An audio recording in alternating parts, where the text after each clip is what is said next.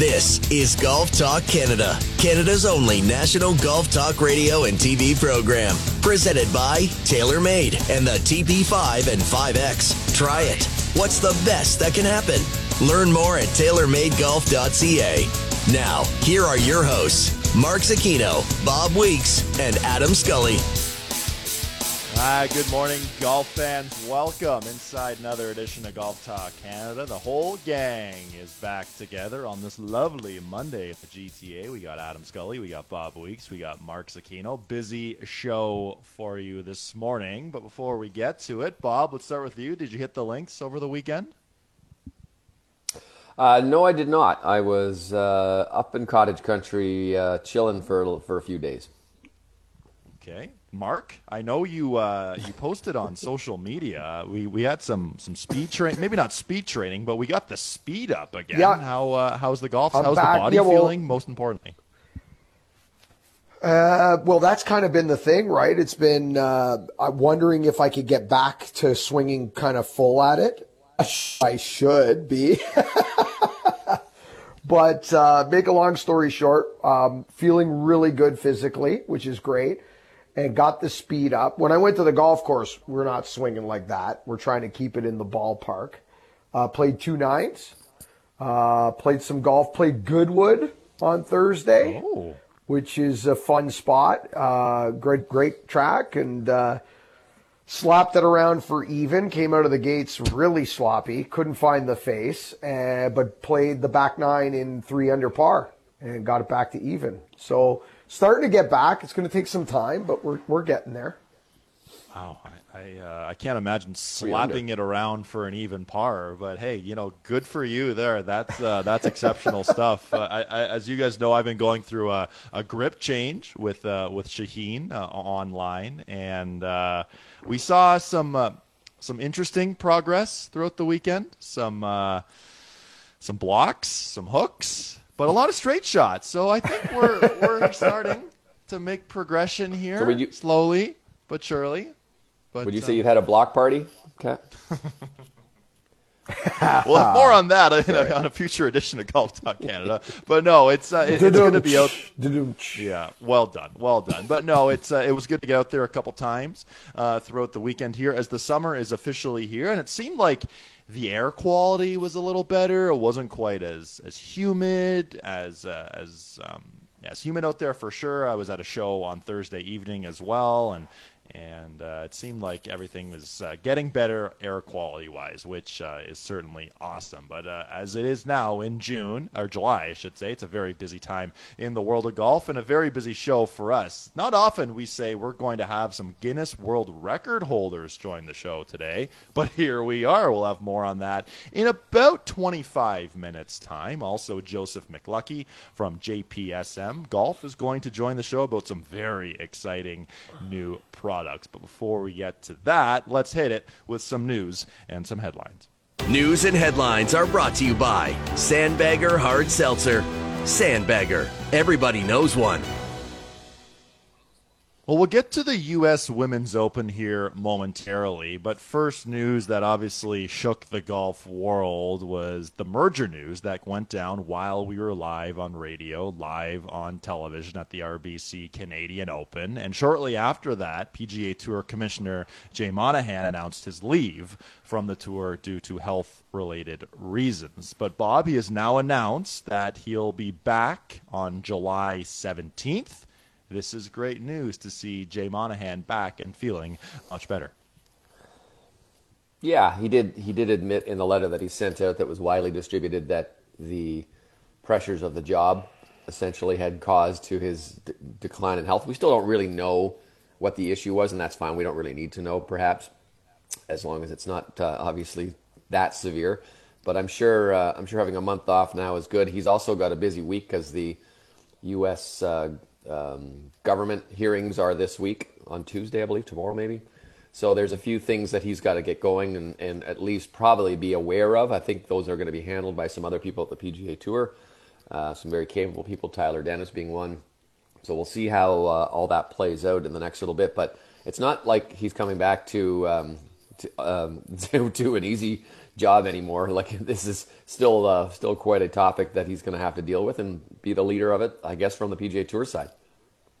And Mark, for you, you've been on the ground a lot since this news came down uh, on for PGA Tour Radio. You're actually on your way to Scotland later today, which we'll get to shortly. Uh, you're uh, on on your way overseas here uh, later today. But what kind of buzz, if any, have you heard while you've been on the ground since the merger news came down? I, you know, I'm. I think you know once the Canadian Open was put behind us, and obviously we all know how that went down the first few days until until the actual tournament itself started. The buzz has been more or less questions, uh, not answers, uh, and really the buzz being guys pretending they know what's going on. Like I mean, anybody right now reporting like they know what's going to happen is lying. There's literally four people, and that might be four too many that that really have a, a, conception of what the PGA Tour might look like next year, and then possibly even even more drastic the following year, in 2025. Uh, there are people can speculate, and people might have conversations at high levels and be able to speculate in a little bit more detail or some degree of accuracy compared to others. But at the very best, it's still speculation at this point. And I, and I think we're all just left wondering what this is all going to look like. And that's really the buzz on the ground. People don't know what's going on.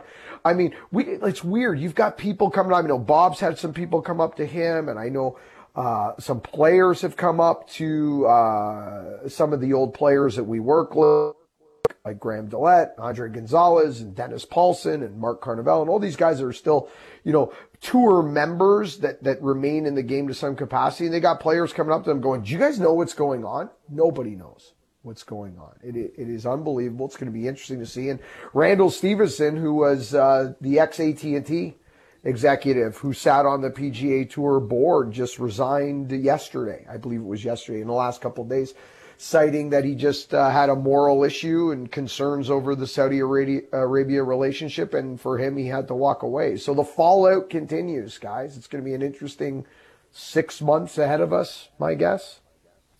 It's been a fascinating time in the golf world since LIV really launched last June, and it'll continue to be fascinating as we move forward. So, Jay Monahan, the commissioner, will be back with the PGA Tour on July 17th. But Jay Monahan was also a winner this week at the U.S. Women's Open. Yes, Allison Corpuz's caddy, also named Jay Monahan. That was a little confusing on the broadcast for sure. But she wins the U.S. Women's Open at beautiful, the iconic Pebble Beach.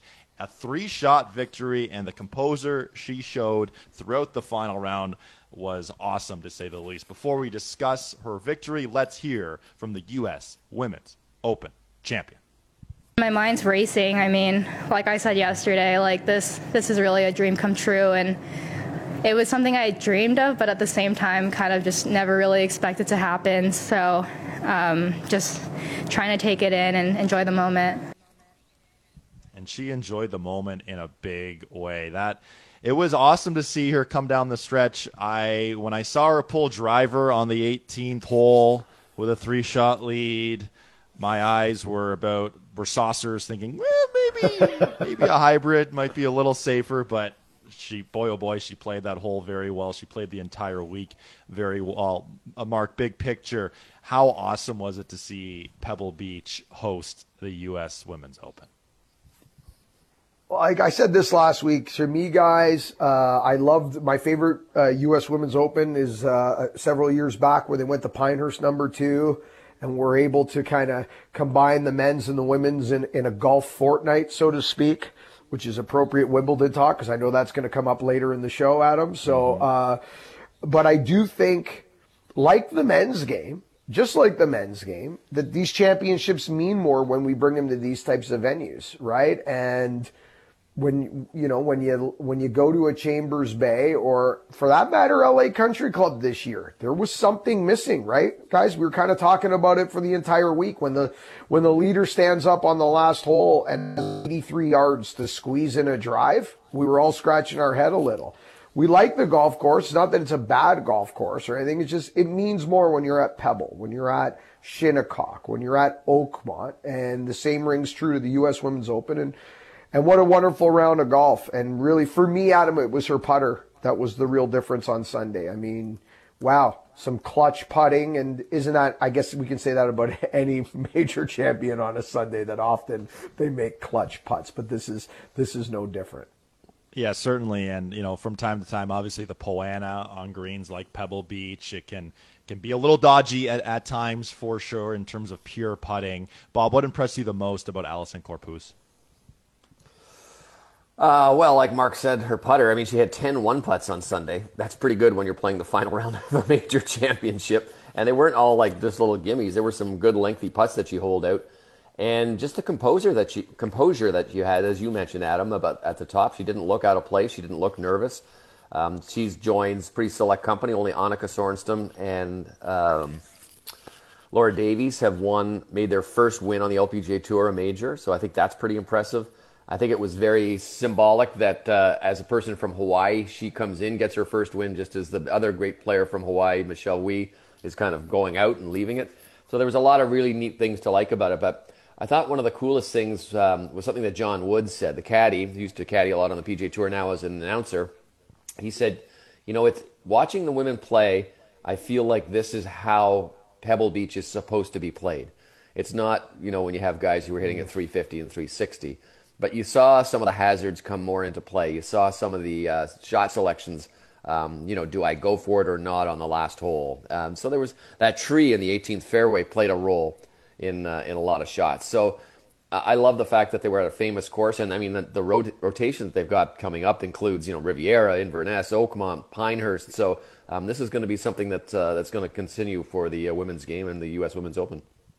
It certainly is. Mark, go ahead. Should we should we start the the what's wrong with Rose Zhang conversation? Like the it's her third professional start. She was the betting favorite at one point, and she finished tied for ninth. Are we going to start the panic button on this young lady yet? Oh my, oh my goodness! I mean, well, watching watching the composure she has, watching her interviews afterwards, she's twenty going on 40. I mean, just how mature she is, that how level-headed she is, and yeah, finishing T9, uh, playing in that star-studded group for the first two rounds with Lydia Ko, and of course, Canadian Brooke Henderson. So Brooke Henderson finishes in 12th, and this is her 13th straight major, finishing in the top 25, which that alone is remarkable to say the least. In terms of consistency, in terms of everything involved, Bob, what were your major takeaways from Brooke Henderson this past week?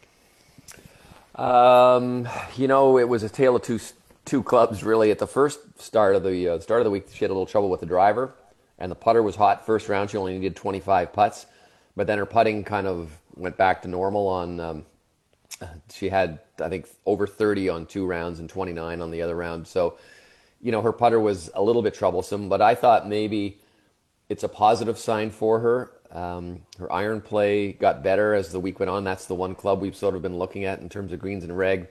So overall, overall, it's I think it's a positive thing. I think she would have liked to be in, in contention a little more, like she was after the first round. But um, yeah, I, I, don't think you can walk away too uh, too upset when you finish in the top twelve. Mark, for you, are you over par or under par from what you saw from Brooke? Mm. Looking ahead now for the two remaining majors on the calendar, and of course the Women's Open, which is a major to us here in Canada too. I'm gonna go under par, but only because you didn't give me even par. if that makes any sense to you guys, because I think, well, I think we were a little. I'm not gonna judge the putting because I mean it is so hard to putt out at Pebble Beach, and she finished 12th, and let's just park that.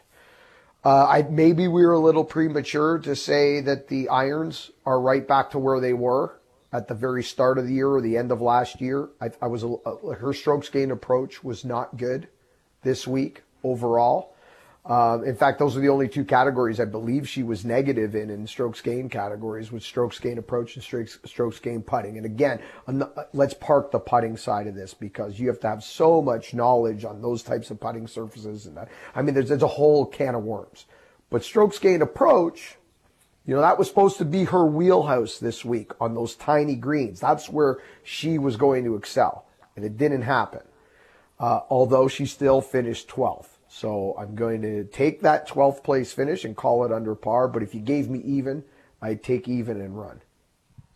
Okay, so I, I, I like that. Okay, and for Brooke Henderson, she was, according to the USGA website, 32nd strokes gained off the tee, 20th in strokes gained approach, 9th in strokes gained short game, so overall 52nd strokes gained putting. So, all in all, for Brooke Henderson, a very solid week. And like I said, her consistency is still through the roof. So good for Brooke Henderson. Looking forward to seeing her next in action. Now, before we sign off and pivot to the John Deere Classic, a couple of iconic legends, yes, you could say for sure, of the game.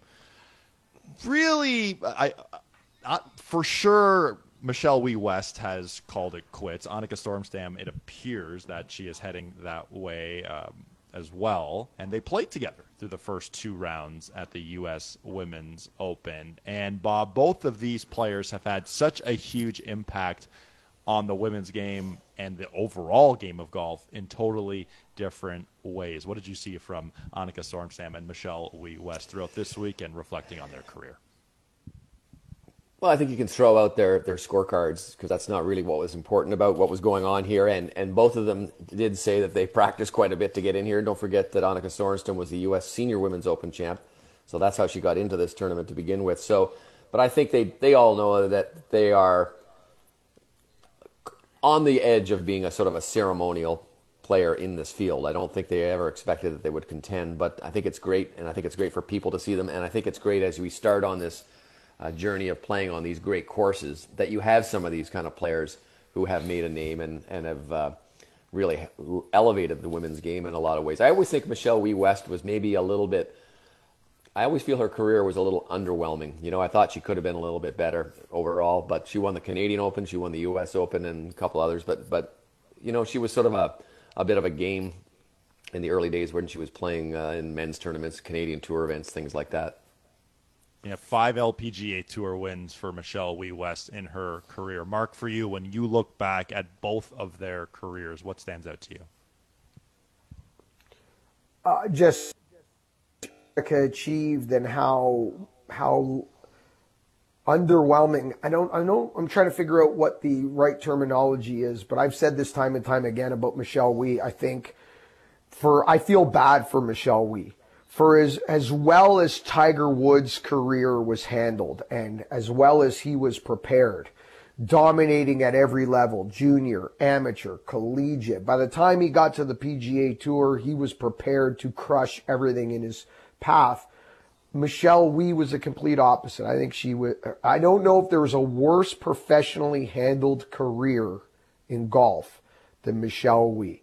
You took a 14 year old girl and you threw her to the wolves and you made her play against men and you created an environment where just making it to a Saturday morning and getting a tee time was a huge success. And by the time she got to the LPGA tour, she was bred to just try to make it to the week instead of bred like Tiger in terms of just crushing your competition. Winning breeds winning and the golf ball doesn't know who you're playing against or what golf course you're playing.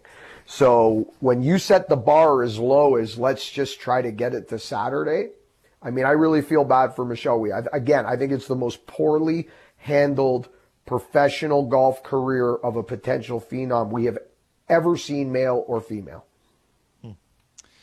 The one thing we do know is she'll always have that U.S. Women's Open title back at Pinehurst, and and uh, some great images and memories from that. And bringing it back to Allison Corpuz, she was five years old in Honolulu when Michelle Wie, the time, uh, first played at the Sony Open in 2004. Later attended the same high school, and Michelle Wie West leaves the game competitively on the same week that Allison Corpuz wins her first LPGA Tour event, and of course the U.S. Women's Open, and a cool two million dollar check. That is Awesome. On the other side, we're going to recap the John Deere Classic, where Sepp Straka came out of nowhere, flirted with 59, went on to win. This is Golf Talk Canada.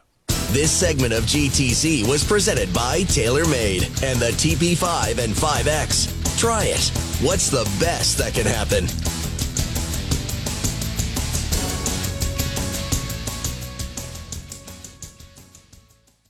This is Golf Talk Canada, presented by TaylorMade. This segment of GTC is brought to you by Caddy Time, the Uber like app that allows golfers across Canada to find affordable, qualified caddies to any round. Visit caddytime.com. Download the app or talk to your PGA professional today. Welcome back inside Golf Talk Canada. Scully Weeks Zecchino. Switching gears now to the John Deere Classic. Sepp Straka, a scintillating Sunday 62 to go on and win for the second time in his PGA Tour career. Before we discuss what a wild round, what a wild week it was for Straka, let's hear from the latest winner on the PGA Tour. It's, it's uh, pretty awesome. Uh, like you said, I didn't think I'd be sitting here on, on Thursday uh, after the round and uh, just found some magic and, and started hitting the ball really good, which I did on Thursday too. But really started making some putts, and I think that's that's the key out here. Uh, you got to get the putter hot, and thankfully it stayed hot. He mentioned didn't think he would be there after Thursday's round where he shot 73.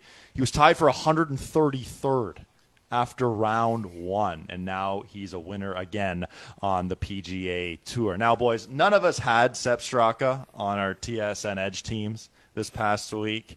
Uh, you guys both had Ludwig Aberg, who had a good Sunday. Mark, I, I, have to commend you on your Lucas Glover play because he had another really, really mm-hmm. good week. So, so well done. And shocking, I didn't pick the winner again. It's been about a minute and a half since I picked the winner on, on, TSN Edge. But overall, Mark, I'll start with you. Sepp Straka, the way the way he really just went on a birdie barrage to come out of nowhere and to to shoot 62 with a double bogey on your last hole, like, come on, that that's exceptional. What'd you make of, of Sepp Straka's performance? So I was thinking about this, guys, and I got to tell you, this is not a shot against Sepp, but it's the reality. I have now seen two of the worst golf shots I have ever seen from a professional golfer now come from Sepp Straka. Let's go back a, almost a year ago, August, FedEx uh, St. Jude Championship, first round of the playoffs.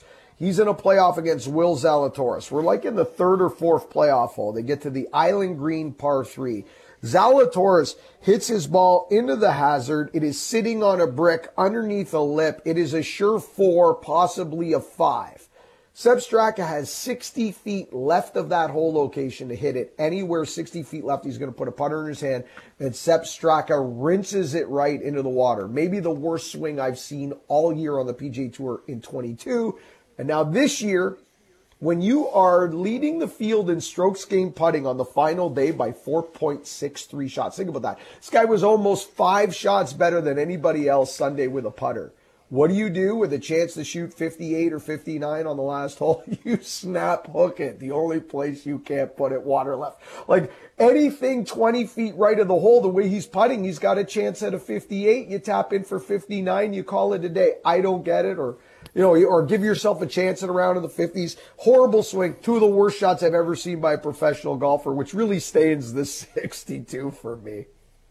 Yeah, it's certainly a wild performance. And from an odds perspective, as we always do during our Wednesday editions of GTC, Sepp Straka's odds to win before the final round were 66 to 1.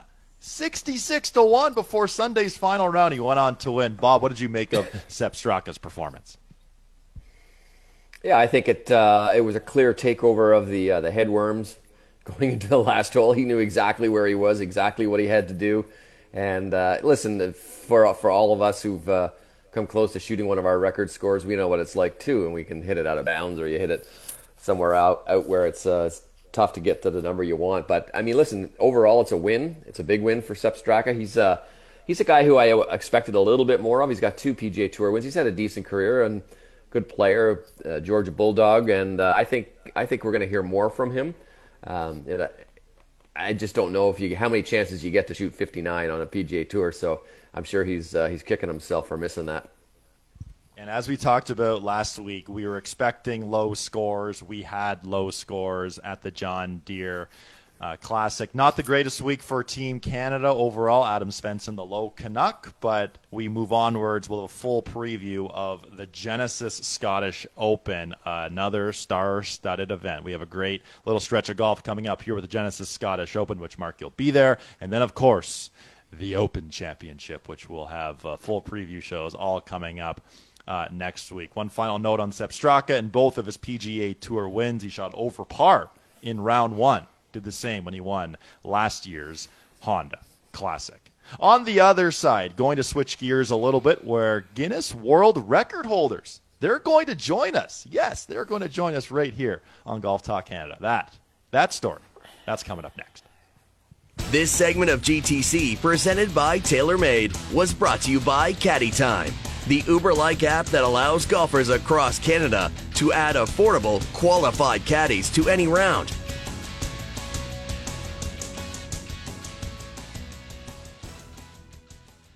This is Golf Talk Canada, presented by TaylorMade. This segment of GTC is brought to you by WeatherTech Canada, Canada's leader in automotive accessories. Visit weathertech.ca. Well, normally when we have guests on GTC, they've just won a golf tournament. Perhaps they're promoting a new product. Every once in a while, we have superstars like Niall Horan join us on the show. You can actually watch Bob and Niall Horan their interview on GTC TV this week. But right now, we're about to do a first in GTC history. Guinness World Record holder. I don't think we've ever had one, Mark, in, in the in the history of GTC. Can you recall, or Mark, do you have any Guinness World Records that you just haven't told us? no, okay. I have none, and I don't recall. I do not recall any. So this is, okay. I believe, a first. So here we okay. go. This, so this is a first. So Bob, you uh, give us the backstory here about uh, about why we're having these two record holders on our show. Well, we know uh, that on June 21st, in a lot of golf clubs around the country, they have a, a, fundraiser for the longest day. It's the longest day of daylight, obviously, and golfers go out there and try to play as many holes as they can. Two golfers out in Cape Breton at the Lakes Golf Course, which is a beautiful facility, uh, decided they were going to take it a little a step further, and they're going to do a 12-hour test just to see how many holes of golf they could play. Now, without giving everything away, because they'll talk about it in the interview, um, obviously we know that they, they set the record. They've actually they haven't actually got their official designation yet of the world record from Guinness yet. They've applied. It looks like it's going to happen, but there's a real process which they'll explain in the interview. But it is uh, it is quite an achievement for these two guys. It certainly is quite an achievement, quite a cool story. Here is Bob's interview with the two Guinness World Record holders. All right, let's go out to Cape Breton and uh, Thomas and Wes. Uh, have you guys recovered yet? I know it's been a few weeks since you did this miraculous feat 306 holes in 12 hours. And we'll get into the world record part of it in just a minute. But first off, uh, tell me how you came up with the idea to try and uh, set this mark. Yeah, so um, from my time back at Oakdale in Ontario, uh, we always used to play uh, from kind of dawn to dusk uh, for Heart and Stroke Foundation. So I know as a foursome and a fivesome, uh, we've gotten in 181 holes in previous years. Uh, I moved my family out to Cape Breton uh, two years back. So the community out here is just so forthcoming and uh, giving back to the whole community as in general. And I thought it was just my turn to kind of give back. So I had an idea of kind of let's try to uh, see what we could do and give money to the hospital foundation where Thomas is, works there. And yeah, that's where we kind of came up with the idea. Okay, so so you you you get this idea, and then you have to work out the logistics, obviously. So you are both in carts. Is that my understanding? You each had your own cart. Yeah, that's correct. So okay, uh, Wes start... had his father on his bag, and I had my brother on the bag with me. Okay, and you started at dawn, essentially, or maybe a little earlier than dawn. A little earlier. We were uh, 4:57. We teed off. 457 okay. And so so how quickly were you able to play? I mean i can do the math i suppose but how quickly did it was just the two of you right? How quickly did you guys get around Um, for the most part, yeah, we were we started off pretty slow because our scores weren't that good, so we were struggling, trying to get warmed up and everything. And then when we finally got into a groove, we really got the pace picked up. Um, I think at one point I was just checking my phone to see where we were at. We might have finished nine holes in about 20, 21 minutes. Oh my goodness! And, and uh, when you say you were just getting warmed up, like how was the quality of golf along the first part of this anyway? It was bad to start, uh, real bad. Yeah. Yeah. I mean, uh, for the most part, we know we, we we had an idea of what we wanted to do. It's kind of just keep the ball in front of us, um, not kind of hitting drivers off every tee. Uh, that'll get you into some trouble, obviously. And if we were hitting into trouble with irons, at least the ball would still be in front of us, and we'd be able to advance it from there. So I think it turned out to be just under two minutes and thirty seconds uh, per hole over the 306 holes. Yeah. Um, so yeah, it was uh, it was fast for sure. Okay, so uh, now when you're doing this, are there other people playing? Like, are there do you have four caddies sort of clearing the way for you, or how how does that work? Yeah, so we had a team of about 50 volunteers, uh, members of the Lakes, members of the Hospital Foundation, members of the Sydney Curling Club that came out and helped supported us. So we had essentially two marshals out in front of us, one letting them know that we were just a couple holes behind, and then one immediately ahead of us, letting know the groups, uh, letting the groups know that we're directly behind them, and if they could just move off to the side. And then on top of that, um, we also had a team of divot fillers, um, ball mark repair team. Um, yeah, I mean, the, bunkers. Yeah, yeah, the whole kit and caboodle. We had no time, so it was kind of hit the shot, and as the ball was in the air, we were both kind of back into the cart, and that's where the volunteers kind of came in, just to make sure the integrity of the golf course was fine uh, after we were done playing those holes. Yeah. So, so you must have actually gone through the same group like several times each round, right? It felt like deja vu over and over again. yeah, there was some groups we passed four, four or five times uh, in that in that round. Yeah. okay, so now you're getting into the middle of this part, and is and the golf picks up. You're playing a little bit better. Did you actually have any like good rounds of the yeah. however many rounds you played? So of the 17 rounds we ended up doing, um, we kept the stats for it all. Um, my first round was 80, 86 to start. Uh, my third round was 71. Wow. Um, and then last round, I think I was 79. You might have been 75. Yeah. Uh, um, we were both, uh, we were both under 80 uh, over 17 rounds was our stroke average was both under 80. So yeah. that had a little bit to do with it as well. Right.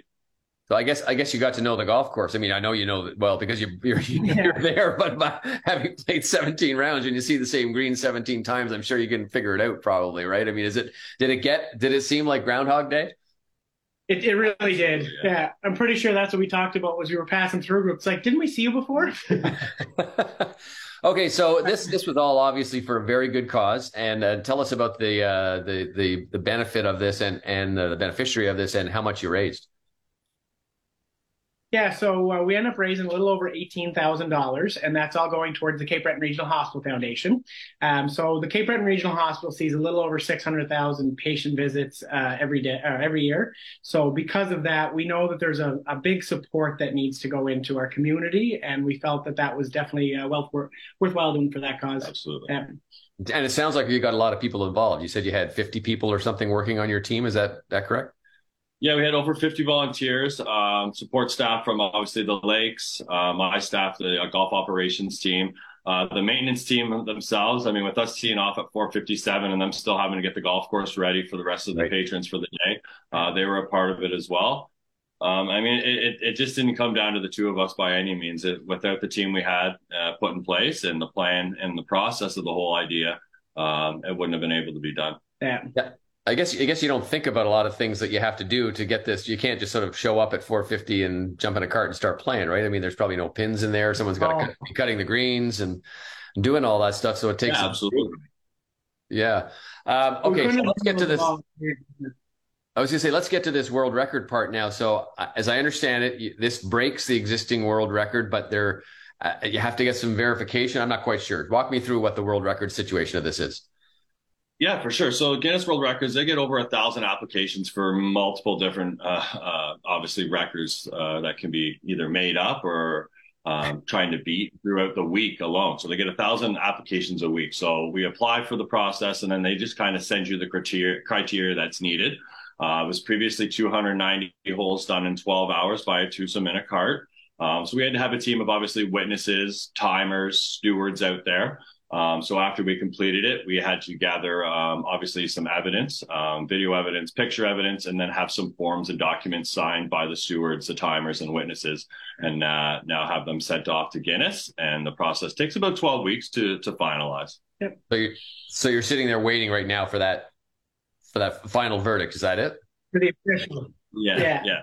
Okay. Now, just going back to this this on the course thing, I, I mean, you're out there for 12 hours. Obviously, like nature calls, you have to take pit stops. You might you get hungry. How many how many Yeah. moments during the 12 hours were you, let's say, not playing golf specifically? Um, so for the eating and drinking, like of course that's all while we're in the cart moving on to our next shots. But um, we kind of got into like a yin and yang where I'd get maybe like a quarter of a hole ahead of Wes, or he'd get a quarter of a hole ahead of me, maybe one shot. Um, so as you finish up that hole, move on to the next one. That's your chance. So you can hit your next shot, hop in, do what you need to, and yeah, and then move on. And at the end of the day, when the 12 hours was over, which is right around 5 p.m., I guess that's quite a, quite co- coincidental, right? 5 p.m. the bars open up or something. I don't know. Is uh, was there a little celebration of any kind? Yeah. Oh, absolutely. Yeah. We had uh, the whole team of volunteers when we wrapped it up on the 18th hole, which were, or it turned out to the three, third, our third 106 hole turned out to be our actual 18th hole, which is a Oh, great wow. stadium hole finish at the lake. Yeah. Um, and we had a team of 50 volunteers and another 20 or 30 members out there just greeting us with a standing ovation. So it was humbling. Uh, very grateful for the support that we had, but uh, we definitely had a little Breton Bruin afterwards to uh, Yeah. to celebrate a long day for sure. Well, I, I needed that from Mike Angus. and did did you have a tea time for the next day? Absolutely not. Uh, yeah, I know. There was a point in the day where I just didn't even, I didn't know if my hands were going to make it. I mean, I think I was around 1355, 1356 uh, in that window over the 17 rounds. So that was a lot of, Lot a, of lot, a lot of swings on the Yeah. hands. So the calluses and the, and the blisters are just, just going away now. Yeah. Uh, well, guys, congratulations! This is a wonderful achievement, and uh, and I'm I'm sure you guys will get that when you get that world record and put it up on the wall at the lakes, or maybe it, uh, you'll have a copy each at your home or something like that. It'll all come through and be worth it. And of course, for the hospital, I'm sure they're uh, they're really happy you did it too. Congratulations! Thanks, Awesome. Bob. Thanks a lot, Bob. all I have to say to that is, wow, 306 holes in 12 hours. Like, that is insanity. Bob, I mean, when you were talking to these guys, you could tell how excited they were. Uh, but I, as as they spoke about, like it would take your hands weeks to recover from that. Two and a half minutes a hole they were playing, so they would go through the same group like two or three times during a round, during their round, and uh, it's it's it's pretty amazing actually to think. They said that they were just never stopped. It was full speed. They would just hit it, jump in the cart, and go the whole way around. And they were shooting good numbers. I think they said they averaged about in somewhere in the low 70s or mid 70s for all 17 rounds. So that's pretty good. That's crazy. Now I, I know uh, six or seven weeks ago in uh, one of our editions of Winners Weird and What I brought up a story where Joel Dahmen's caddy Geno Bonnalie was looking to set the record for most holes played in one week with two thousand. So this is a similar pace to that, which I mean uh, that, that that's that's remarkable. But I mean, most importantly, these guys are doing it for a great cause too. So um, good for these guys, and uh, we'll we'll find some time to also play that interview on uh, on Golf Talk Canada television at some point here too. Mark, how many holes have you played in one day? The most I ever played in one day is three rounds. One time, this is years ago, Bob will remember this, uh, PGA Championship was at Baltusrol. Uh, it was the year Jimmy Walker won. Bob, you and I were shooting Golf Talk Canada TV on location on the Tuesday. I had absolutely That's nothing to do Wednesday. Yeah, I had nothing to do Wednesday. Heather was flying into town on Thursday, so I had Wednesday off. So I drove up Tuesday night to Westchester, New York, spent the night, woke up the next day, played 36 holes at Winged Foot, east and west. Looked at the clock; it was 1:30 in the afternoon. Had no idea what to do with myself. Called uh, Ferry Point, Trump Ferry Point. Said, uh, "Hey, any way I could play?" Drove down there, played another 18. Perfect. I think when I was younger, this was like I was still playing hockey, so this is years ago. I I played 45 holes, but I, I was walking. So I, I think that's my where I tip the scales. I was walking and carrying. That that's uh, that's my claim to fame with that. But Bob, for you, how many holes have you played in one day at the most? I can't think of playing anything more than 36 at one point uh, during my career. So that's been that's been the max for me. I think I've, I've never challenged. I've been invited a few times to go on to those uh, heart and stroke days, you know, the longest day of golf. But I've never uh, I've never actually been able to take anyone up on it. So it's a goal for the future. See if I can get to 37 or 38, okay. 39, but I not like 306. Maybe at some point the three of us will uh, we'll jump in a couple buggies and, and, see how many holes we can play uh, in one day. Well, if you play so many holes of golf, you need the pace of play to be really good. And last Wednesday, Mark opened our eyes to this revolutionary idea about slow play in the world Just of golf. On the other side, we're going to take a look back at that and some social media reaction that we got from Mark's idea. This is Golf Talk Canada. This segment of GTC presented by TaylorMade was brought to you by WeatherTech Canada, Canada's leader in automotive accessories.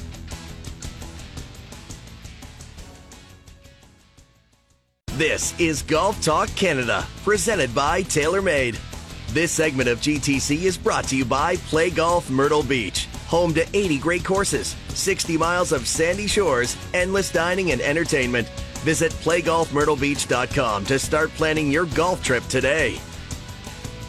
Wrapping up hour one here on GTC. Coming up next to kick off hour two, our golf reporter Kristen Murphy going to join the show to help recap the U.S. Women's Open from Pebble Beach. She was writing the highlight packs that aired on SportsCenter throughout the week and the weekend. But before we get to that, I want to take a look back. And Mark, on Wednesday's show, you teased us with a slow play thought. You gave us your slow play thought, and it was a pretty cool thought. For those who didn't hear what your idea is to give uh, to fix maybe not fix slow play but encourage players to play faster what was that well, it, and listen, I'm assuming we all want them to do something. Uh, maybe some people just don't care. But if you think slow play on the PGA Tour is a problem in the world of professional golf, uh, I think we all agreed on rangefinders and smaller fields. And I'm not trying to throw more money at millionaires, but it seems that most of these guys don't do anything unless they're financially incented, uh, in, uh, having a financial incentive to do so. So I said, if we refuse to penalize slow play, which is the obvious answer to everything, then why not reward fast play? Let's create a bonus pool of money and hand out money to the fastest players on the PGA Tour. And maybe we can create change and promote the behavior we want that way. Oh, Adam, I think we got a real, like most people agreed, said, listen, we got to do something and never heard this idea before. Let's try it. You're right about that. So we put a little poll out on Golf Talk Canada's Twitter account. 76.9% like it. 23.1% say not for me. I'm really curious the not for me's who voted. Why? Because don't we want the, the most of the not faster? for me's? Yeah, no, the most of the not for me's are just well. Let's why why can't we just penalize uh, slow play? Why don't we just uh, actually use the rules we have. They're 100% right. They're not wrong. But we have proven now over 40 years or so that they are going to refuse to do that. So it's no longer an option. So just doing the same thing over and over again and expecting the results to change is insanity. So those 23% are crazy. That's fine. They're allowed to be crazy. Crazy's good. Who wants normal? Normal's boring. So uh, I'm looking for something that maybe they're willing to do so it's quite an idea, I, I, must say. But Bob, we did see on the LIV Tour that Richard Bland was penalized for taking oh just 84 seconds to hit a tee shot. So I mean, they are they have implemented the rule, which is I think a good sign of things to come potentially. Yeah, they have, but a lot of others haven't. PGA Tour, USGA. Listen, uh, we all love Brooke, but she's not the fastest player in golf, that's for sure. So there could have been a couple of penalties called on her if they were enforcing some of those things. But Um, yeah, it's. It, I'm with Mark. I mean, anything we can do, and and obviously the stuff we have in place right now doesn't seem to be getting done or being used. So let's try and find something that does get the word around where we're going to speed up some play. And uh, it's it's not a problem just on the PGA Tour as well. You know, you go to your courses and around different places, and it can be agonizing to play. And uh, it's part of the part of the reason why some people give up the game. They just don't have five and a half hours to play in 18 holes.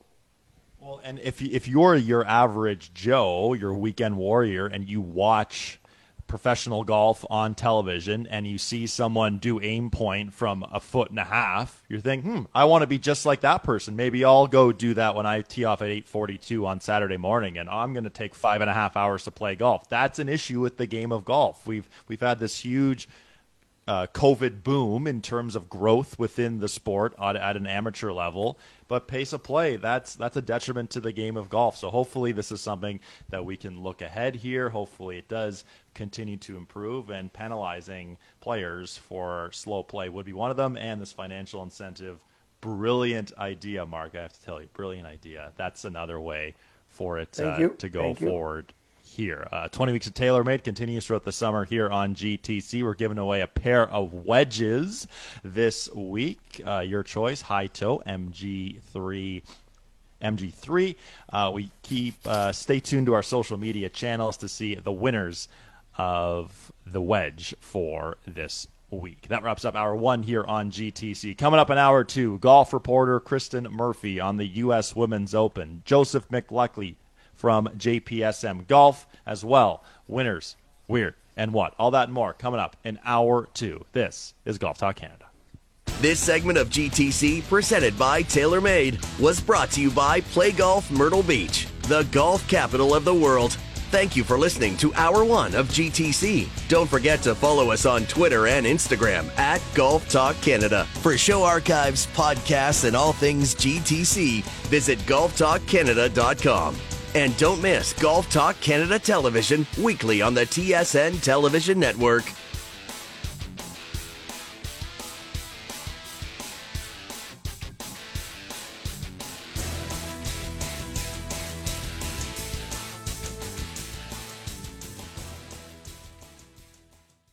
This is hour two of Golf Talk Canada, presented by Picton Mahoney Asset Management. For over 15 years, our focus has been on helping Canadians stay invested in all market conditions, including this one. Why Picton Mahoney? Visit PictonMahoney.com. Now, here are your hosts, Mark Zecchino, Bob Weeks, and Adam Scully. Welcome back inside Golf Talk Canada, hour two, the back nine here on GTC. Adam Scully, Bob Weeks, Mark Zecchino, all around, recapping the weekend that was in the world of golf. Coming up in hour two, Joseph McLuckie from JPSM Golf going to join us. Winners, weird, and what? And we'll have some leaderboard updates from around the world of golf, including, of course, the U.S. Women's Open, which was at Pebble Beach. What a week it was. Awesome to see. And someone who saw pretty much every shot shown on television throughout the four days of action was our golf reporter, Kristen Murphy, who was writing the highlights for SportsCenter. And she now joins us on the line. Murph, how are you this morning? I'm fantastic. How are you guys?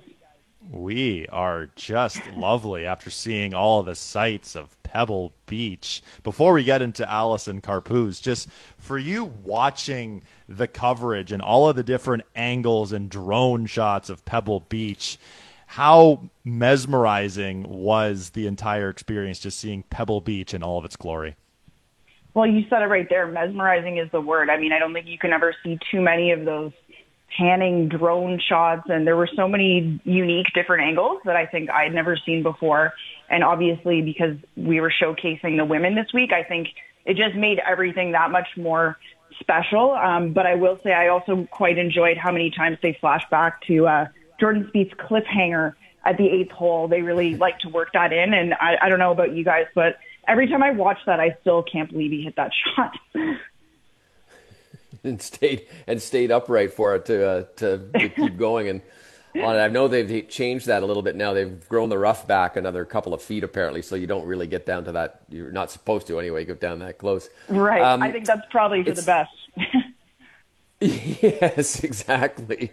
Uh, let's talk about the winner and, and what your impressions were of her. I mean, I thought, and, and Adam used the word uh, composure at, at, earlier in our program to talk about how she carried that through. It's just so unusual for a player of that ilk uh, with very limited experience professionally and in major championships to come through and look so not only win but look so comfortable doing it. And, and uh, I don't know what your thoughts were. I was just kind of blown away by it. It was so so impressive. Not only does she get the job done, but she picks up her first win, her first win in a major, arguably the biggest of the majors.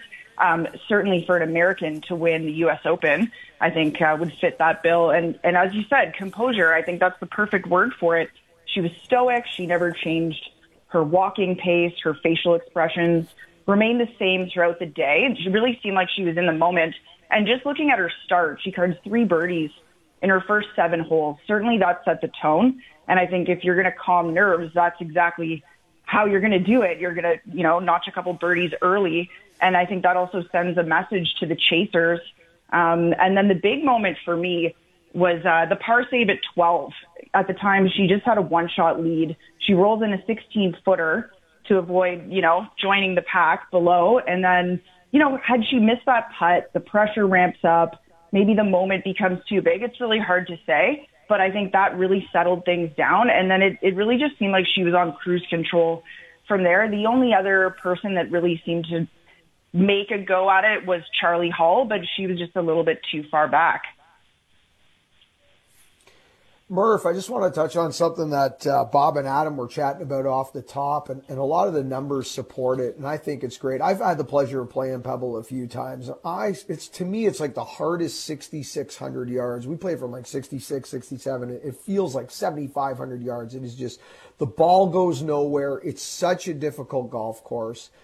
And I don't think when we see it in February at the AT&T Pebble Beach Pro Am that it it's shown in the best light. Yes, it's beautiful, but it's you know it's soft conditions. The fairways are really wide, and the guys are hitting it like 300 yards plus. And I thought it was brilliant to see the best ladies in the world go around it and kind of bring the proper clubs back into Bob's point, what he said off the top.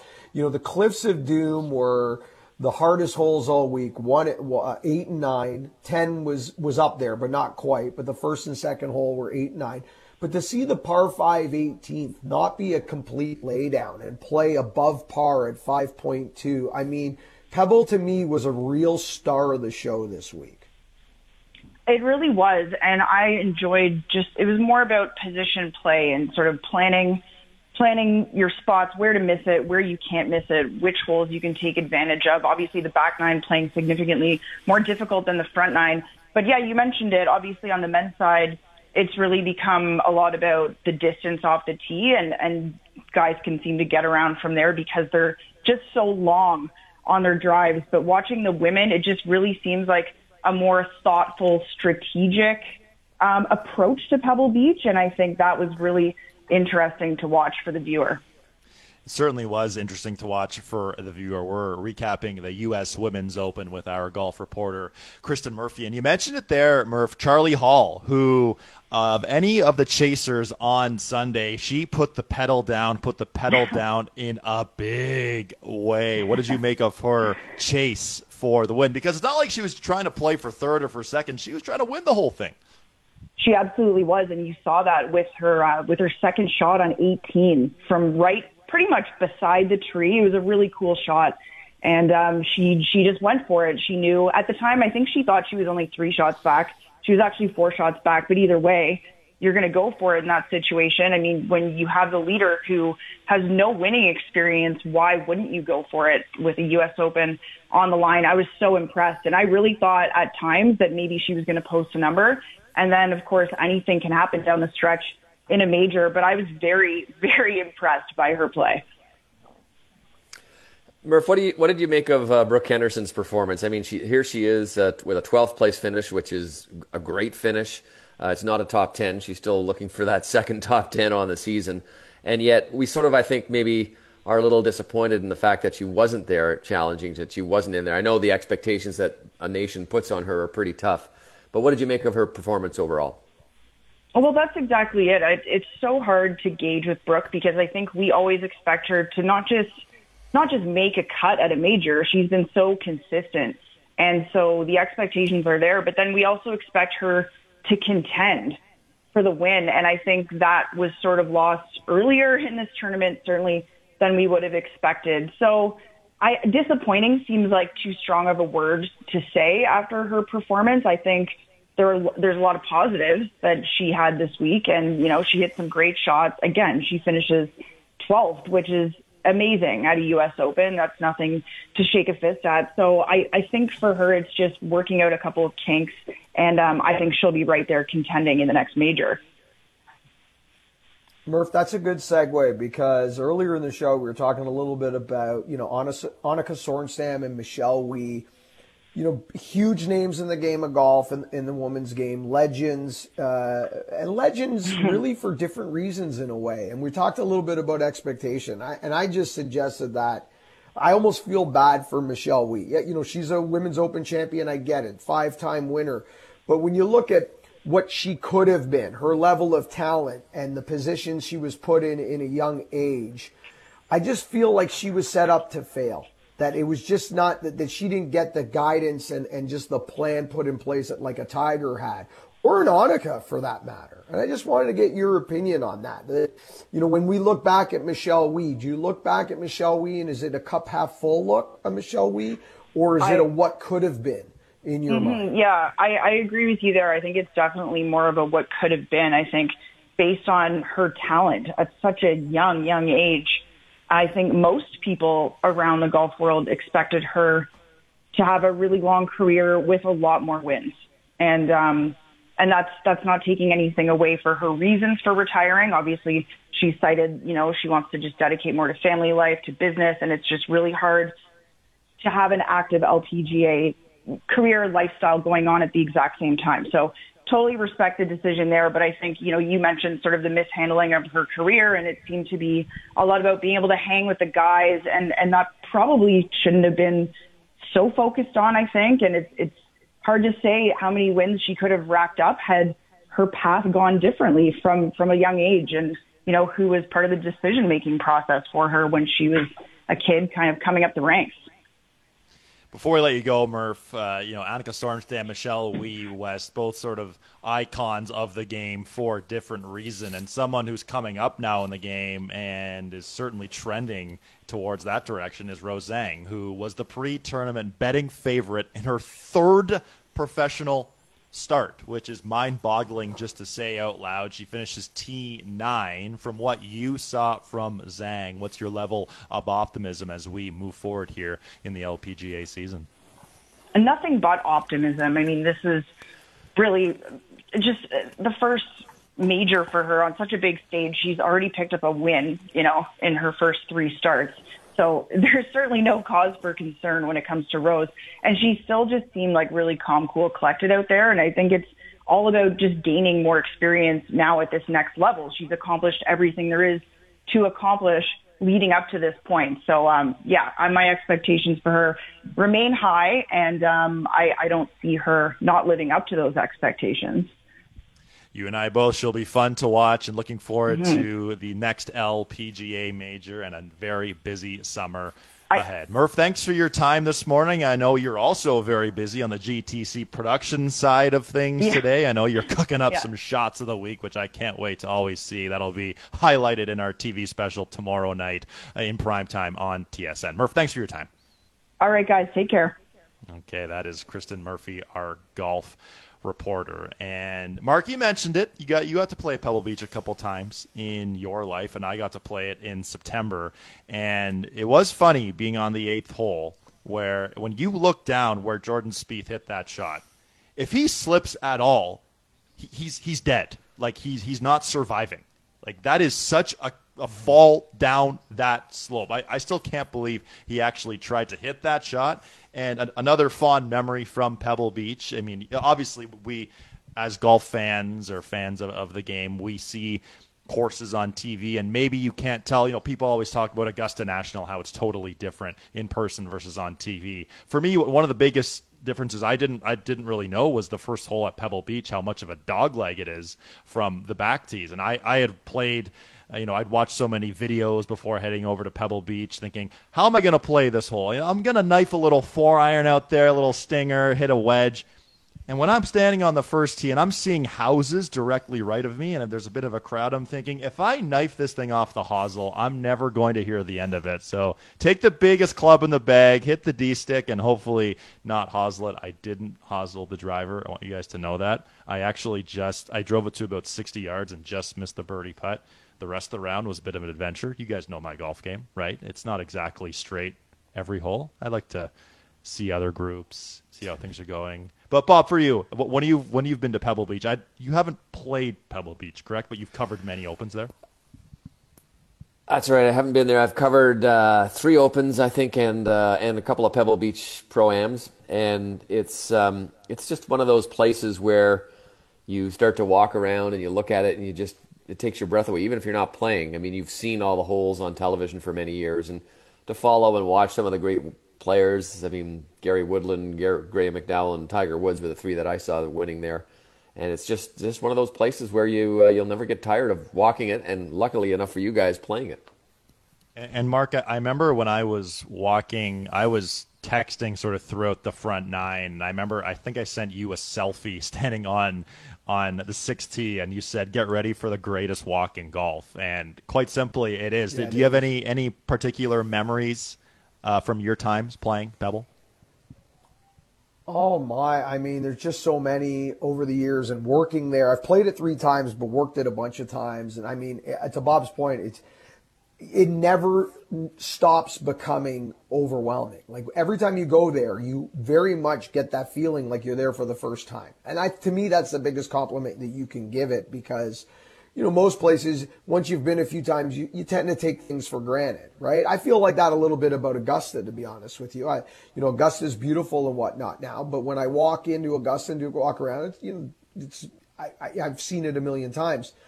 A pebble, for some reason, when you're standing there up at that sixth green, seventh tee, eighth hole, like that little peninsula there, is heaven on earth. And it's the it's like you're there for the first time every time you stand there. It's it is un, unbelievable. And if you're lucky enough to get it on a sunny day it is just uh, tremendous. Because i have seen it in uh, winter conditions and i've seen it in uh, lovely summer conditions. And uh, it's special yeah, especially you know you think of the the par three seventh hole, you know, playing anywhere from eighty to maybe ninety five yards, and our caddies were saying when it's when it was into the wind, they've seen guys hit full on five irons, hit full on four irons, and when it's downwind, you seems like you can just lob the thing onto the green with an underhand toss. So it's a, it's heaven on earth. It's a great spot, and uh, can't wait to see Pebble Beach back in action again for the men's U.S. Open, the women's U.S. Open, and the AT&T Pebble Beach pro am on an annual basis. On the other side, going to switch gears a little bit again, going to hear all about uh, new products from JPSM Golf. This is Golf Talk Canada. This segment of GTC was presented by Picton Mahoney Asset Management. For over 15 years, our focus has been on helping Canadians stay invested in all market conditions, including this one.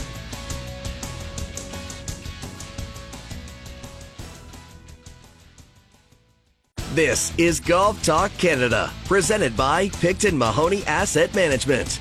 This segment of GTC is brought to you by Cobble Beach, Georgian Bay's extraordinary waterfront golf resort community. Learn more about their award winning golf course and growing community. Visit cobblebeach.com today.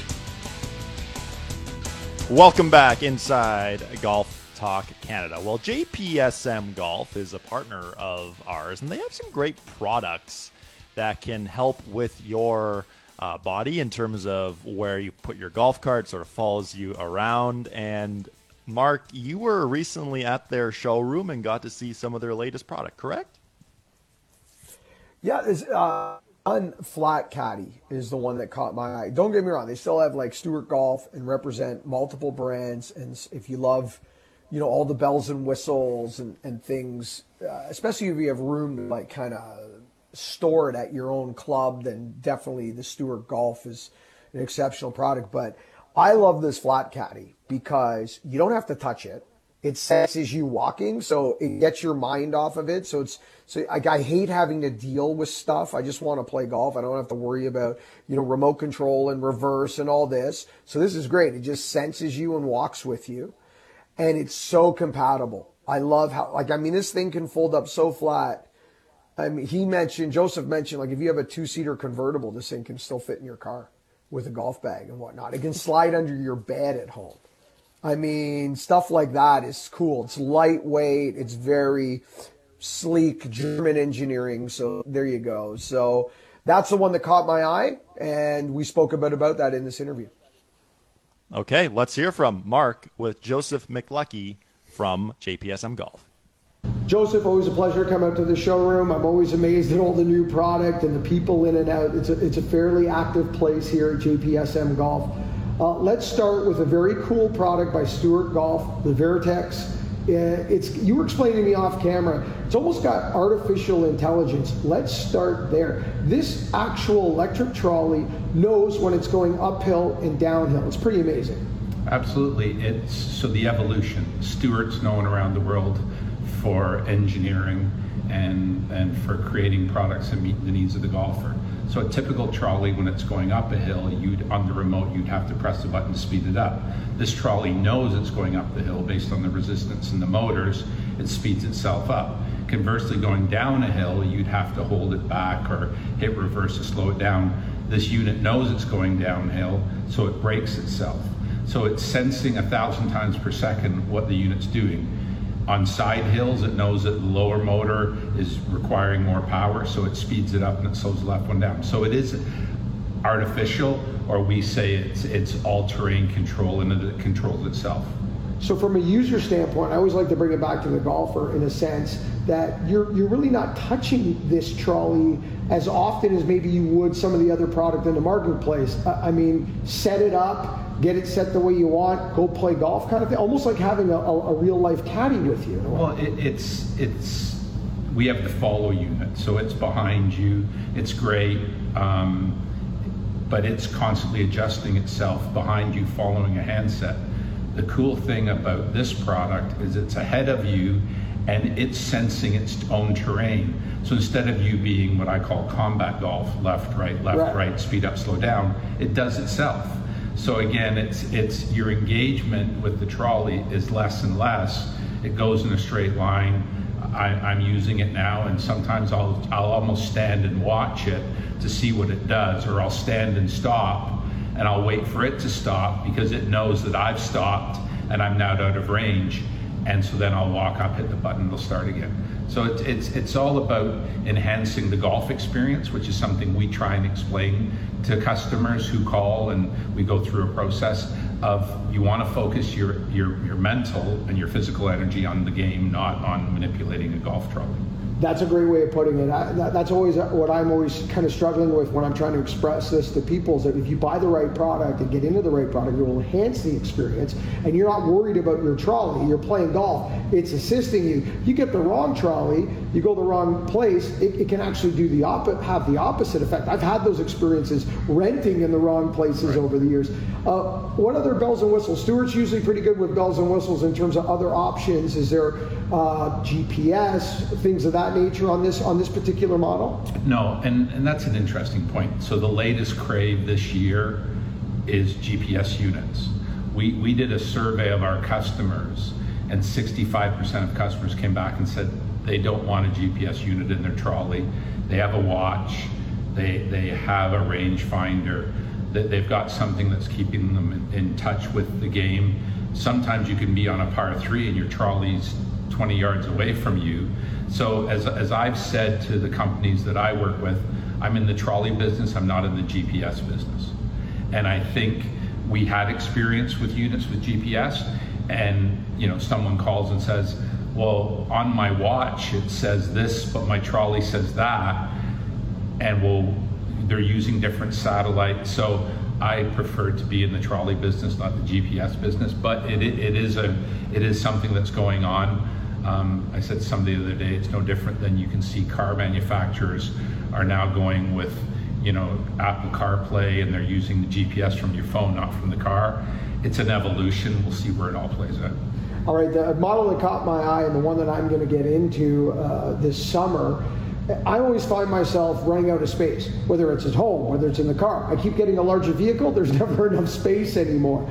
The Flat Cat looks unbelievably light, compact, uh, the lines are clean, and it just seems to be a really smart uh, electric trolley and something that would fit my lifestyle and my golf needs. Uh, walk us through this product because it's really caught my attention.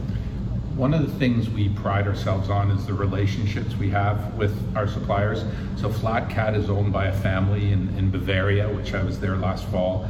Beautiful, beautiful country, lovely people.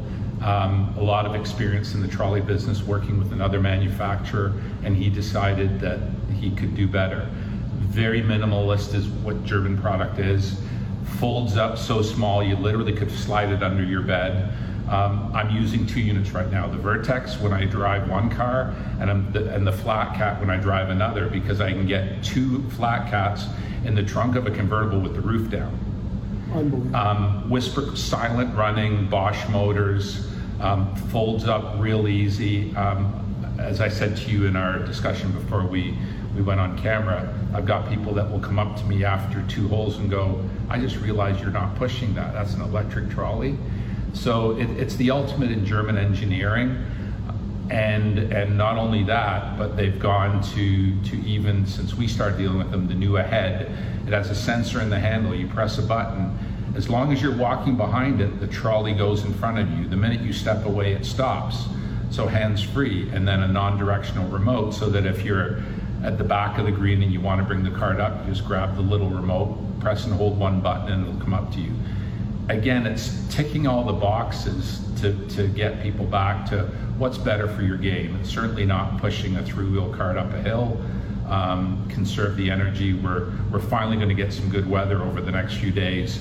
And this is when people are going to go, oh, I don't want to push this cart. So it, it's, it's a great product. Um, available in a variety of really cool colors, which is another thing. My wife's using a pink one.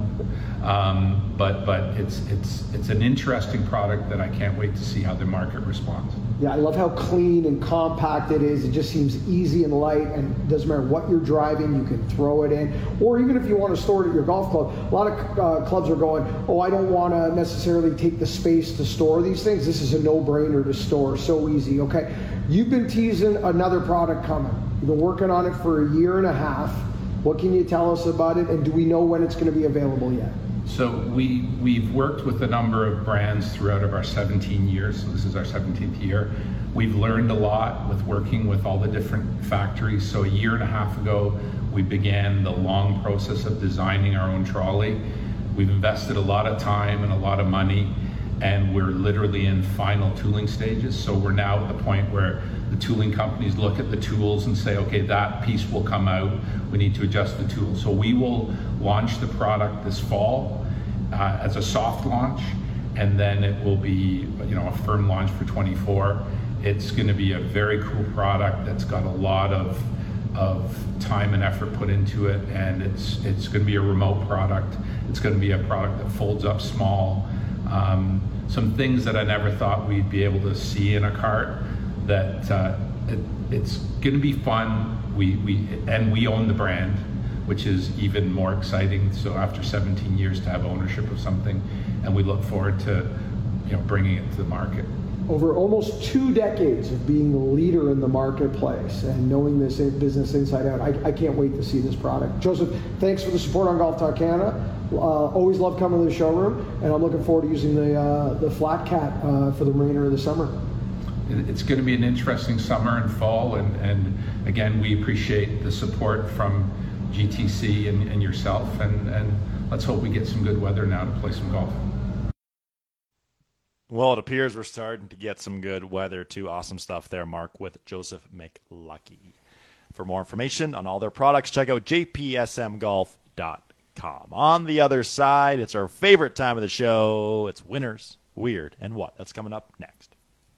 This segment of GTC, presented by Picton Mahoney Asset Management, was brought to you by Cobble Beach, Georgian Bay's extraordinary waterfront golf resort community.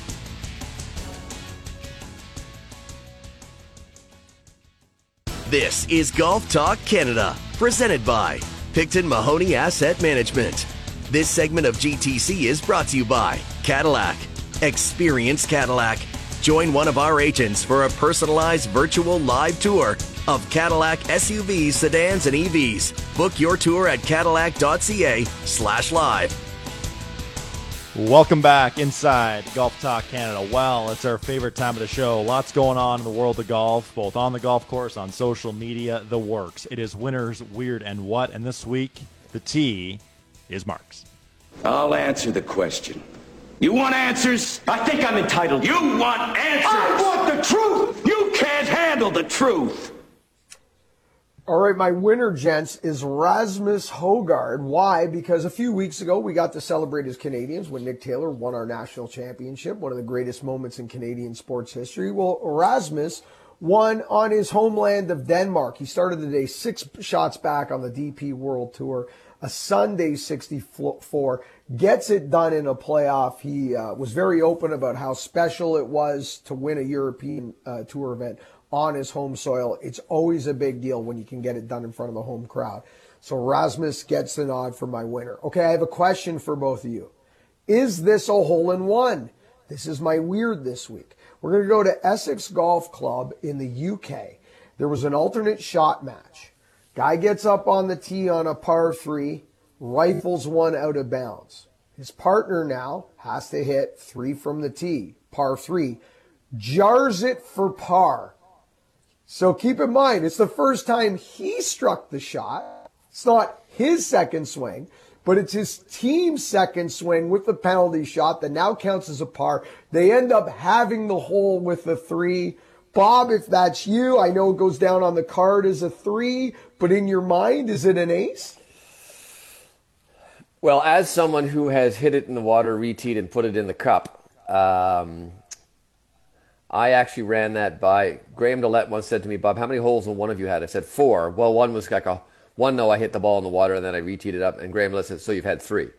So there's the ruling right there. But this one is a little different because I don't know, man. That's uh, I think I would because count it as you, a hole. I think I this gentleman never hit the first one. Right. Yeah. Adam, I would count it as a hole in, in one. your mind. I know it goes down as a three, but Bob's counting it. My brain's in a pretzel right now. I think. I mean, technically, yeah. Come on, like it's his first. I mean, sure, for the match, it's a it's a good uh, tying or having of the hole. But I mean, it's his first. It's come on. I say yes. Count it. I'm with you guys. I'm with both of you. I'm like, hey, I never hit the first one out of bounds. Yeah, technically it's a three on the card for a match, but in my mind, hey, it's my, it's a hole in one. Regardless, I made one swing, I jarred it, hole in one. I thought I had to bring this up. Okay, my what this week, guys? I know you both love Greg Chalmers on um, on social media. Greg Chalmers is a great follow. If you don't follow him, you got you got to get on him. He, he shot a thousand at uh, the John Deere this week, and his tweet was, "Well, at least I know what to work on when I leave the John Deere Classic." And he posted his stats for the week. Are you ready for this? 122 strokes gained off the tee, 109 strokes gained approach, 89 strokes gained around the green, 126 strokes gained putting, and 130th strokes gained tee to green negative in every column. He gives you the old wink. Basically, I have to work on everything. okay, Bob, the tee is now yours. So what do I do? Just aim for the pond? No, you're not supposed to hit it into the water. But you hit it into the water. I know I hit it into the water. Well, why do they even have water if you're not supposed to hit it there? Because it's fun! We're having fun! Ah! Look, it went further than your ball. All right, guys. Well, my winner is actually, I, I wrote down one name, but I was actually going to expand it into three names. And that is the uh, trio of amateur golfers that played in the U.S. Women's Open this week for Canada. And you get a lot of, I'm sure, like I do, you guys probably get asked a lot, you know, who's the next up and coming player in, in Canadian golf? And, you know, in, in women's golf, we've really got Brooke Henderson. And, you know, I don't, nothing against Maude-Aimee LeBlanc or uh, Maddie Szeryk. They're both playing well, but they always want to know where the next, where's the next wave. And I think the next wave was what we saw, the tip of the iceberg at the uh, U.S. Women's Open. Now, there were three of them, obviously, and uh, two didn't make the cut in terms of uh, uh, Lauren Kim and, and, Celeste Dao, but they were playing. They were in the, they qualified. Both those ladies qualified. Monet Chun did make the cut. She ended up finishing tied for 59th. She made it into the field because she was a runner up in the U.S. Women's Amateur last year. So, three very talented young players who will be, I think, fairly soon making the transition over into the pro ranks.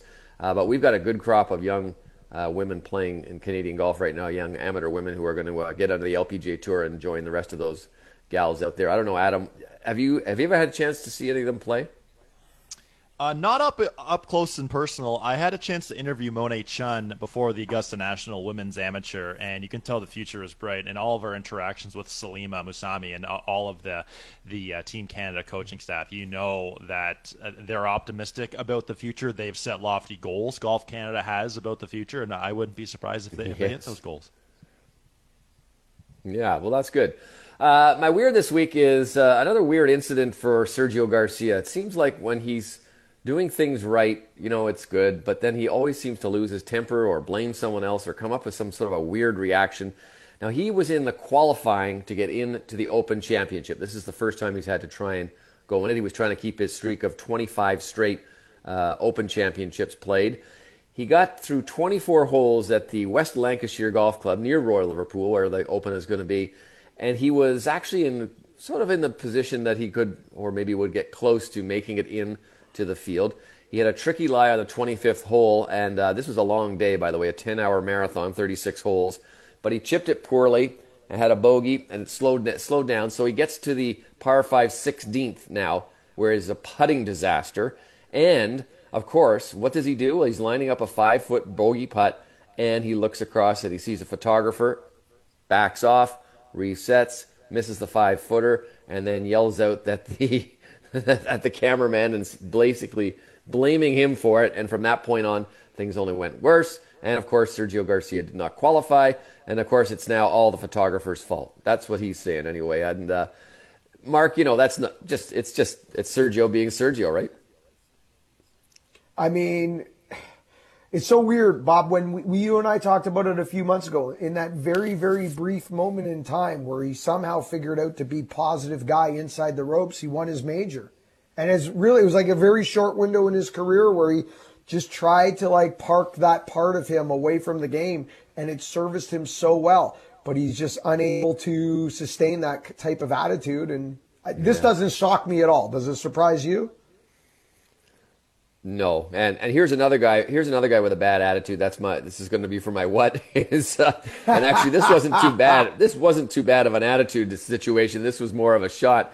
But uh, playing in the LIV event this week, um, Patrick Reed hit his ball into some very long, deep, gnarly rough, and a fan, you know, like when when you have long, deep, gnarly rough, and you're trying to hack it out, the chances of the club face shutting down and the ball going left are pretty good. Anyway, that's exactly what happened. But some spectator was standing almost like two feet to the left of where the target line would be, and Patrick Reed almost took his head off. You got to see the video of this thing. It's like it just grazes by the guy's head, and then Patrick is sort of like, "Oh my gosh!" and he says, fore after after the ball's already gone by his head. Now I can't really blame Patrick uh, being a bad about this one at all because everything happened so quickly, and this guy was standing in the wrong spot. But it is worth it to see the uh, to see the footage. All right, Adam, the tee is yours. 348. oh man, that is sweet. We'll definitely play out that video of Patrick Reed on Golf Talk Canada television this week because yeah, his facial reaction is actually priceless, and I'm glad he didn't decapitate that fan yeah. because he could have pretty easily, easily done that. Okay, my winner this week is Emilia Migliaccio, and you might not be familiar with that name, but she was pulling double duty this week, not only playing in the U.S. Women's Open, but she was also a commentator throughout the week too. So on Thursday morning, she was walking as an on course reporter, and in the afternoon, she was playing, and vice versa for Friday. So good for her for trying this out. She said she had a golf cart while commentating. So she was hoping not to get too too many steps in and get too tired. She missed the cut by 1. So pretty impressive week overall to pull double duty in this way. So good on her. Okay, my weird this week goes to some drama on one of the teams on LIV between Matthew Wolff and Brooks mm-hmm. Koepka. And Brooks Koepka basically called out Matthew Wolff, saying he doesn't work hard enough, calling him a quitter, all these things, maybe trying to motivate him in some way. We know we know Brooks Koepka. He's pretty blunt. He he sort of says it as it is. There's no real filter with Brooks Koepka. And Matthew Wolff didn't really appreciate that, saying he was would have hoped to hear this directly from Koepka and not through the media. So some drama happening here. I'm not sure, Mark. Are you going to get your popcorn out and, and sit back and, and watch the the sequel on uh, on the CW at some point, or what do you think? Well, you know, I, I, I, I'm not a fan of Brooks Koepka, as you guys know. I, I find him abrasive, rough around the edges, and, and his shtick I've never liked. And before everybody goes after me on social media because I'm an anti-LIV guy, yada yada yada. I I did not like Brooks Koepka way before LIV existed. So this is his ammo. I have no idea what Matt Wolff's uh, workout regimen is or his practice regimen or how much time he puts in, so I can't commentate on that. What I can tell you is he has suffered from uh, mental health issues in the past. And uh, last year at the Wells Fargo in DC, that we were told that we weren't even sure if uh, Matt Wolff was even going to speak to, to the media. Uh, this is over a year ago because he was dealing with some stuff that week.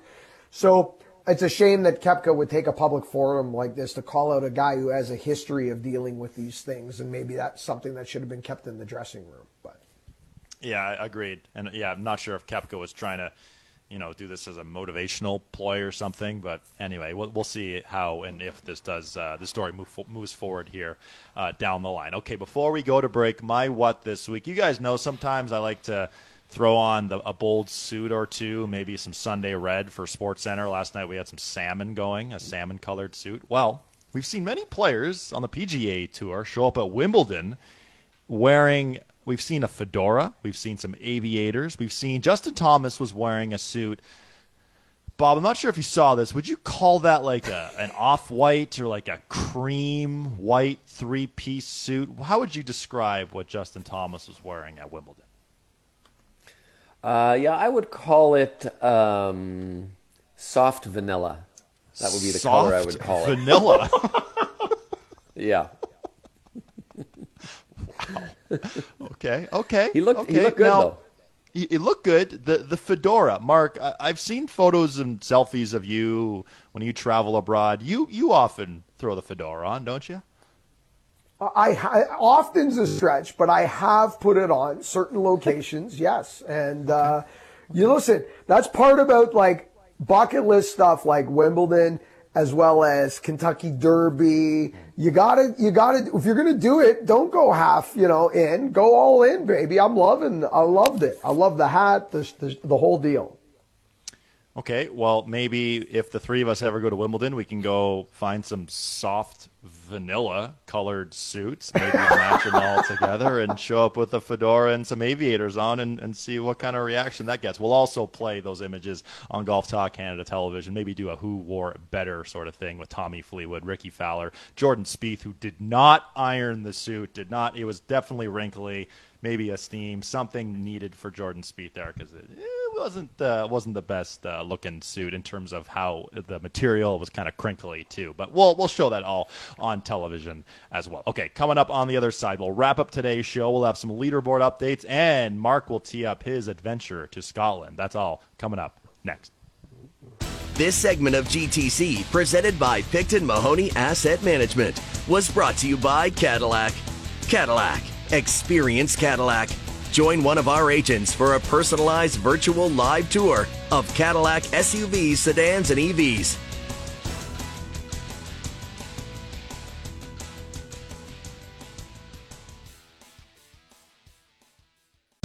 This is Golf Talk Canada, presented by Picton Mahoney Asset Management. This segment of GTC is brought to you by Adidas Golf and the ZG23. ZG23 continues to push limits on lightweight performance footwear with introduction of Lightstrike and Lightstrike Pro technology. They're light, they perform, they're here to compete.